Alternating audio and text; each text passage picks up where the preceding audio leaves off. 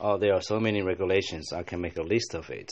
Uh, just name to name some of them. Uh, for example, you should um, be punctual. You Should get to the class on time. Uh, you cannot be late, and you cannot leave the class maybe uh, before it finishes.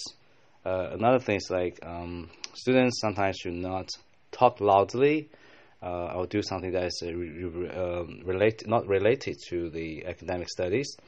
Uh, maybe it will distract other people or interrupt the teacher or professors when they are giving the lecture. Uh, students maybe uh, should also make sure that they have a clean dormitory. So that's why we have some uh, teachers who will be supervising them about the hygiene of their dormitory, which is actually uh, something that can help them to live in a, a clean environment.